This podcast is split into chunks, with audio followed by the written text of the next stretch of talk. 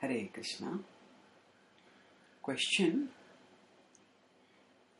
What are the scientific proofs for reincarnation that are accepted by the body of scientific researchers?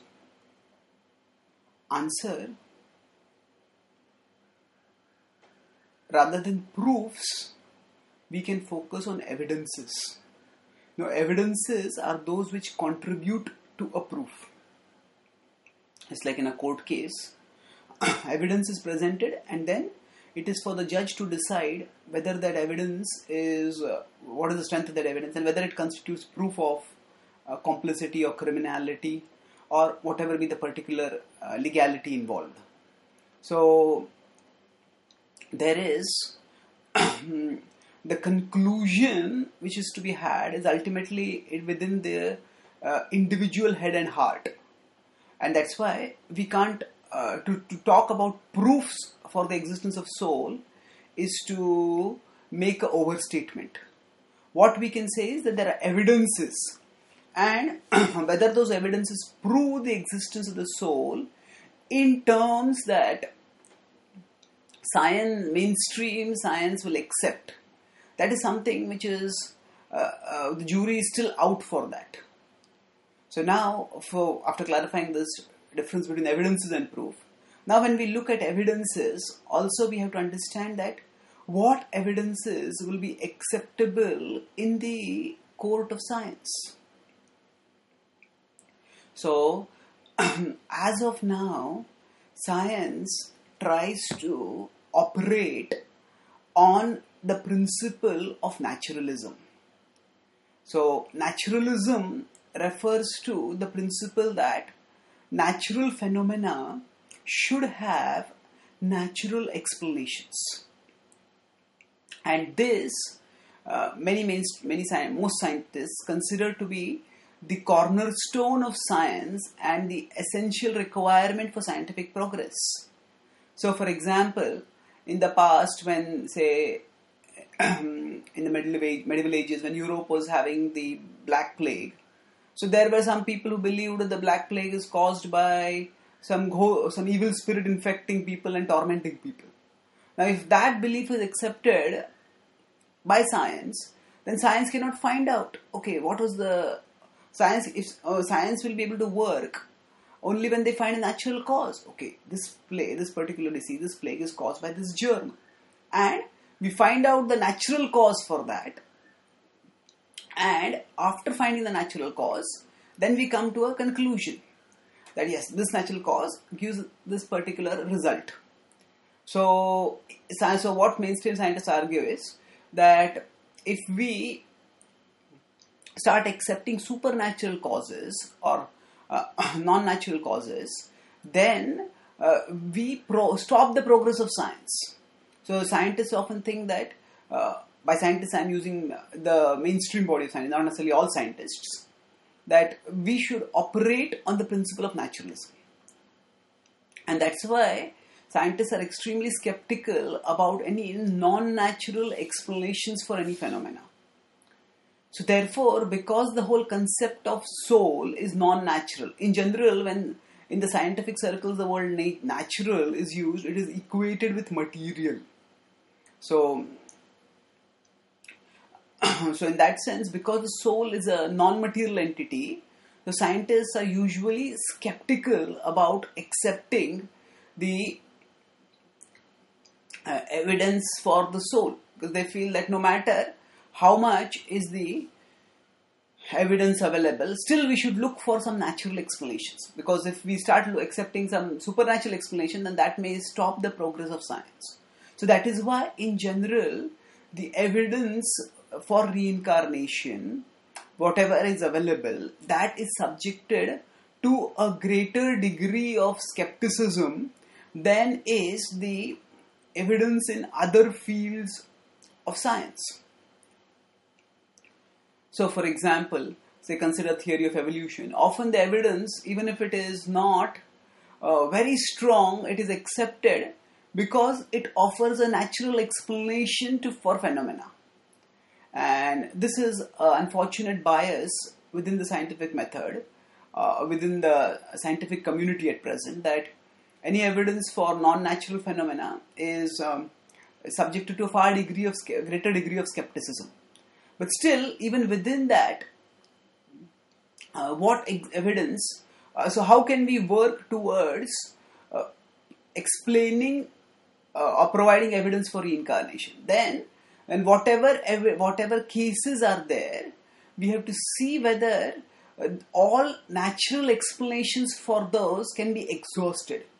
And when no natural explanation is left, then the uh, supernatural explanation, that is the explanation of the soul as the as the source of consciousness, as the explanation of the particular phenomena, that uh, will become accepted. And then this acceptance, we can also show how this leads to the progress of human knowledge, not the stoppage of that progress. So let's look at this one by one. Science broadly has two distinct limbs there is theory and there is experiment. So, with respect to in, uh, theory, basically there is some attempt to explain the observed phenomena, and this refers to general observed phenomena. For example, say there is objects which are released from a height, they fall. This is general observed phenomena, and for this, Newton had a theory of gravitation. So, similarly, if we look at the observe observation, what we see is there is consciousness. That we humans have consciousness, and other living beings also have consciousness. Uh, let's focus for the time being on consciousness as is manifest in human beings. now, as well as even if you consider other living beings also, the point is where does this consciousness come from? although researchers have studied exhaustively the brain, know, despite studying for decades, even centuries, one has they've not been able to find out any one point which is the in the brain which is the source of consciousness. So now here we are focusing on the theoretical aspect, but this also becomes related with the experimental aspect. But uh, I'll focus on this answer is a summary. I'll get into specific evidences later. But the point is within the theoretical framework, the material explanation of consciousness or explaining consciousness from a material perspective has failed and is continuing to fail. So, from the theoretical perspective, definitely there has been a substantial depiction of correlation. Yes, that there are certain emotions which are induced when certain parts or areas of the brain are activated. But this is correlation, this is not causation. Causation and correlation are not the same thing. Correlation simply means that one phenomena is associated with another phenomena. Causation means that one phenomena is caused by the second phenomena. So, what is the difference between the two? So, the simple example is that suppose someone is happy, and now that happiness expresses itself uh, neurologically as the secretion of certain chemicals in certain parts of the brain, and physically it expresses itself as a smile or as a laugh. So now there are three things there is the feeling of happiness, there are the activation of certain chemicals in the brain, and then there is the expression of a smile on the face. So, now the activation of certain chemicals in the brain is correlated with the smile on the face, but it is not exactly caused. Uh, the, the feeling of happiness is in and of itself a distinct phenomena from the secretion of chemicals in the brain. The secretion of chemicals in the brain alone does not make one happy. Researchers who have tried in psychiatry to try to identify which specific chemicals need to be secreted for a person to, say, overcome depression they found that this does not, that just in- pumping those chemicals into the brain does not lead to a person being able to permanently counter depression. Yes, it just temporarily does counter depression, just as a person who is unhappy, that person artificially puts on, plasters a smile on one's face, that person might temporarily feel better. But that is not a long term result. We cannot carry on a facade of happiness for a long time through physical expression of uh, through physical expressions expressions if there is no real feeling of happiness within. Similarly, just pumping some injecting some chemical into the brain or in, uh, taking some pills that increase the increase the uh, presence of a particular chemical in the brain does not lead to happiness.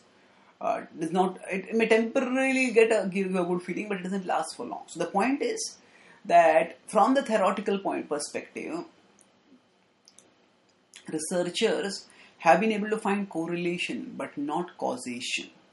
So the correlation between say the emotions that we have and the corresponding areas of the brain that are activated that is well documented.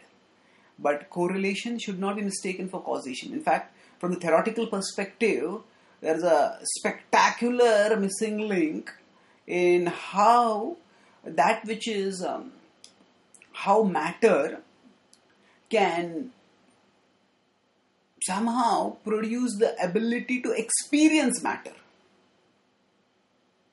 matter, say, my tongue is matter, and if I eat a gulab jamun, the gulab jamun is matter. It is made of the same essential elements. So, how can the tongue experience taste of gulab jamun? If I keep the gulab jamun on a table, the table is not experiencing the taste. Put it on my tongue, I experience the taste. So, how does matter develop the ability to experience matter? From a theoretical perspective also there is absolutely no satisfactory explanation. And uh, the although many researches do indicate that the brain is correlated the, the, uh, with emotions but the correlation is not causation. So the point which i am making is even from the uh, dawn of the uh, advent of materialism in the in science that is so one of the prominent followers of Darwin was Huxley, Thomas Huxley, and he was he's called the bulldog of Darwin, who campaigned for the theory of evolution on Darwin's behalf. But even he said that the, how consciousness can emerge from matter, from brain substance, is as miraculous, as inexplicable as a jinn appearing uh, in the story of Aladdin by doing something such as lighting a lamp or calling a name or rubbing something, whatever. So it's just an inexplicable phenomena. And similarly, there are Nobel laureate neurosurgeons, Dr. Wilbert Fielding, uh, Dr. Wilder Penfield, Sherrington, John Eccles. So these are all Nobel, not just ordinary Nobel, ordinary uh, neurosurgeons, neuroscientists. They are Nobel laureate neuroscientists, and they have, after exhaust, after many years of study, concluded that consciousness requires a non-material explanation. So, for example, Dr. Wilder Penfield said that you know, the brain is like a computer, but its programmer is somewhere outside. Similarly, John there's another Roger Sperry, is another Nobel, another eminent physicist another eminent neuroscientist, and he said that we have to look for a, a win consciousness rather than merely looking for a uh, upward causation, going from matter to consciousness, we also have to look at downward causation. That consciousness is a distinct entity which produces, uh, produces, uh, uh, which interacts with matter and which um, creates matter to, within within matter. The feeling that it is a sensation of being alive the appearance of being alive rather. So anyway this is from the theoretical within theory there is no satisfactory explanation of how matter can produce consciousness. And within theory if we consider a non-material source of consciousness then the explanation of consciousness becomes much more intelligible. Now going to experiment there is in, in science, we uh, can do experiments where this where the object is under our control. But when the object, is, say for example, if a stone is falling, then uh, I, we can throw a stone up and we can make the stone fall. But if suppose the benchmark for verifying Newton's theory of um, gravitation was that, because the Newton's theory says that the way objects move on the earth is similar to the way the objects move in this space. So, if the benchmark for that theory had been made that you know, Newton should be able to control the movement of the planets or the movement of the satellites, and if, say, by increasing the force applied to, say, the moon, the moon will move faster. If that sort of benchmark for observation had been made, then Newton's theory would not have been verifiable even now. So the point is that experiments can be done on those things which are under control, which can be controlled. So if the, some things cannot be controlled, then experiments can't be done. And then when experiments can't be done, alternative methods have to be used. So, now with respect to reincarnation, the soul moving from one body to another, how can we can't control the subject to do an experiment? Controlling the subject means that we can't control that okay the, this person is going to die and this person is going to incarnate over here this person should be able to remember this, this, this set of facts we can't control this phenomena Similarly, with respect to outer body experiences, also, we can't, uh, with near death experiences, and out, we cannot put a person artificially to a situation of near death and then see whether the soul gets projected outside or something like that. So, experiments are not possible in this. And this does not mean that this necessarily has to go out of the arena of science. Because when we look at the past, when there are many areas in science also where knowledge is not acquired using experimentation. For example, with respect to generally theories of origins and theories of the past. So much of uh, the theories, uh, theory, for example, we say that the universe, the mainstream accepted scientific theory is some variant of the Big Bang theory, I mean superstring or whatever, might be further developments, but the Big Bang theory is largely accepted as a theory of the origin of the universe. Now, nobody can conduct an experiment to replicate that theory. And similarly, with respect to, say, many other inch, uh, tectonic plate theory, uh, that the, the earth that the earth was say one tectonic plate earlier, then it has split, and then that's how different continents have come about when we go back to history, there are many theories in science which are not on which we cannot do experiments to verify them. And that alone should not be made as a ground for rejecting those theories. So, therefore, here a different method is to be used. We cannot just use experiment in the sense of uh, controlling an environment and making certain things happen in a certain way because these are the the planet, the movement of the planet, movement of say, tectonic plates or the origin of the universe. These are events which are not repeatable and controllable by us. So, what can be done in such situations? Science uses a different methodology. It is called as IBE. It is inference to best explanation. So, we try to make as careful and as rigorous an observation as possible, and after that observation, uh, after the observation is made, we try to find out the best explanation for that observation by eliminating all other alternative explanations. So this is like something like um, who done it investigative novel, uh, in which if a crime has been committed, person has been murdered, then who all could have done that crime? You know, who had come in that house? What are the ways for coming into that house? What are the ways in which this person could have been killed? Now we try to eliminate, investigator tries to eliminate various explanations. Still, believe the most intelligible explanation is remains, and that is accepted. So, similarly, with respect to either, so the evidences for reincarnation are not in terms of experiment, but in terms of observations and then inferences to best explanation based on that observation. So, what is the evidence? There are certain people who are able to remember their past lives. Now, the certain people who are able to remember their past lives, now the, the various alternative explanations need to be taken into consideration. So, okay, could it be that mm, this person didn't remember, but it's just a coincidence that both the memories came together? But then there is a, so Stevenson and subsequent scientists have different, developed a scale of credibility and scale of evidence. How many points does the person remember? And what are the correlations in the remembrance? So I will answer the, about the credibility of reincarnation of past life memories in a separate question.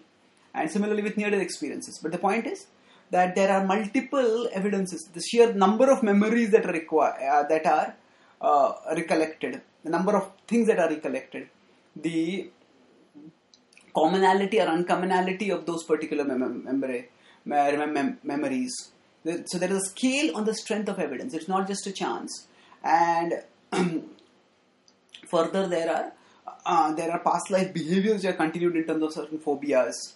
Then there are birthmarks which are there, and there are overall uh, the cultural acceptability or unacceptability. All those factors come into the picture and that way so if that person had no contact with that other with the other person and no possibility of contact the number of things that are remembered are so many that it's unlikely to have come about by chance then uh, by chance or by guesswork then if the credibility increases.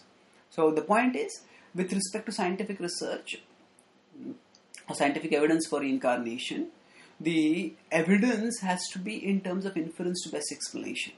And that is gradually being accepted as initially the researching for reincarnation is treated with skepticism. But that is the way all body all um, all scientific breakthroughs do happen. So but gradually as the broad conceptions are made clear that how the methodology is made clear and how is this a progress that is explained. How is this a progress? The progress is in terms of actually how the understanding of the human person deepens.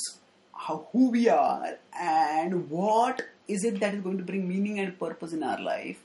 How that understanding deepens and how life and the satis- life, the quality of life and the satisfaction of life improves, this and our own understanding of the human person increases.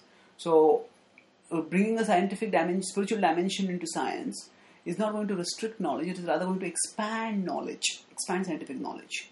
When this uh, understanding is presented properly, then the evidence for reincarnation will be accepted. So there is a there is a gradual change that is happening, and even now as compared to 30, 40, 50 years ago when Stevenson started the research, uh, the acceptability of reincarnation has increased much more.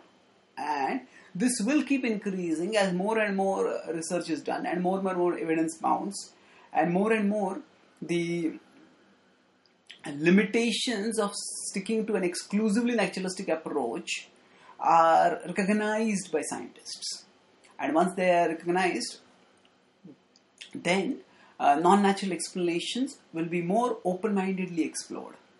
So, when we present evidence, what we should focus on is not necessary, it's not necessary for some evidence to be accepted by the entire body of scientists or even the mainstream body of scientists. Now, as long as it stands the test of intellectual scrutiny, as long as that evidence is uh, acquired according to methods that are similarly used in other fields of scientific inquiry.